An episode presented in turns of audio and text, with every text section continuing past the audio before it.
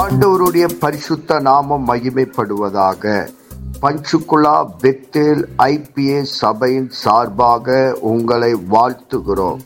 இது தினசரி வேத தியானம்.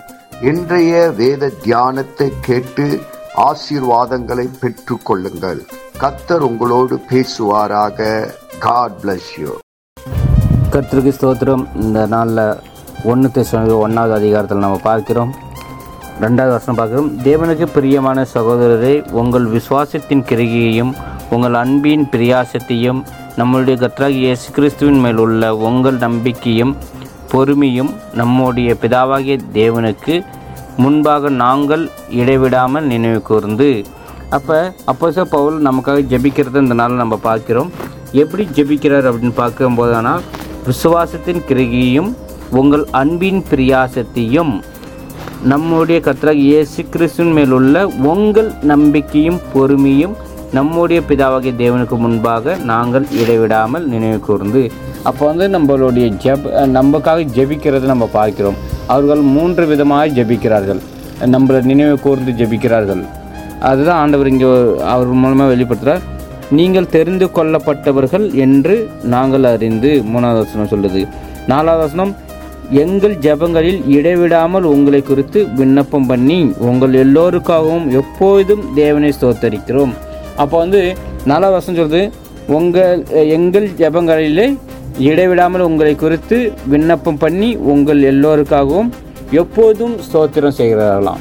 அப்போ நம்ம வந்து அப்போ சார் பவுல் சொல்கிறார் நான் எப்போதும் உங்களை நினைவு கூர்ந்து எப்போதும் உங்களுக்காக நான் ஜெபிக்கிறேன் ஸ்தோத்திரம் எடுக்கிறேன் அப்படின்னு சொல்லி அப்போ சார் பவுல் இந்த நாளில் நமக்கு கற்றுக் கொடுக்கிறவராக இருக்கிறார். அதான் வேத வசனம் சொல்லுது. ஆறாவது வசனம் நீங்கள் மிகுந்த உபத்திரவத்திலே பரிசுத்த ஆவியின் சந்தோஷத்தோடு திருவசனத்தை ஏற்றுக்கொண்டு உங்களையும் கர்த்தரையும் பின்பற்றுகிறீர்களாகி. அப்போ இங்கே வேத வசனம் சொல்லுது நீங்கள் மிகுந்த உபத்திரத்திலே அப்போ உபத்திரம்னா கஷ்டங்கள்.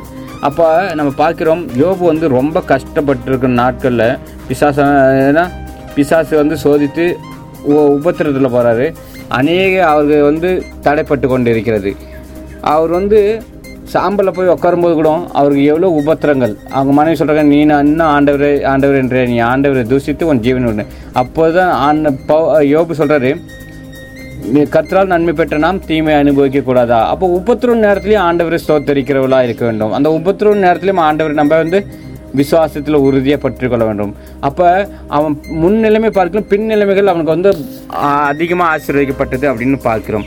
அதான் உபத்திரவத்திலையும் நம்ம என்ன செய்யணும்? பரிசுத்த ஆவின் சந்தோஷத்தினோட திருவசனத்தை ஏற்றுக்கொண்டு. அப்போ வந்து உபத்திரமானாலும் சந்தோஷமானாலும் எதில் இருக்கும்போதானாலும் தேவ திருவசனத்தை நம்ம ஏற்றுக்கொள்ள ஏற்றுக்கொண்டு பின்பற்றுகளாய் இருக்க வேண்டும். அதன்படி நடக்கிறவளாக இருக்க வேண்டும்னு இங்கே அப்போ பவுல் நமக்கு இந்த நாளில் கற்றுக் கொடுக்கிறார்கள். ஆமீன். தேவன் தாம் இந்த வசனத்து மூலமாக ஆசீர்வதிப்பாராக. ஆமீன். இயேசுவின் நாமத்தினாலே இந்த வசனத்தை கேட்கிற ஒவ்வொருவரையும் நீர் ஆசீர்வதிப்பீராக. உன்னி வேதத்தின் ரகசியங்களை அறிய ஆவிக்குரிய ரகசியங்களை அறிய எங்கள் கண்களை நீ திறந்தருளுவீராக. இயேசுவின் மூலம் ஜெபம் கேளும் நல்ல பிதாவே. ஆமேன்.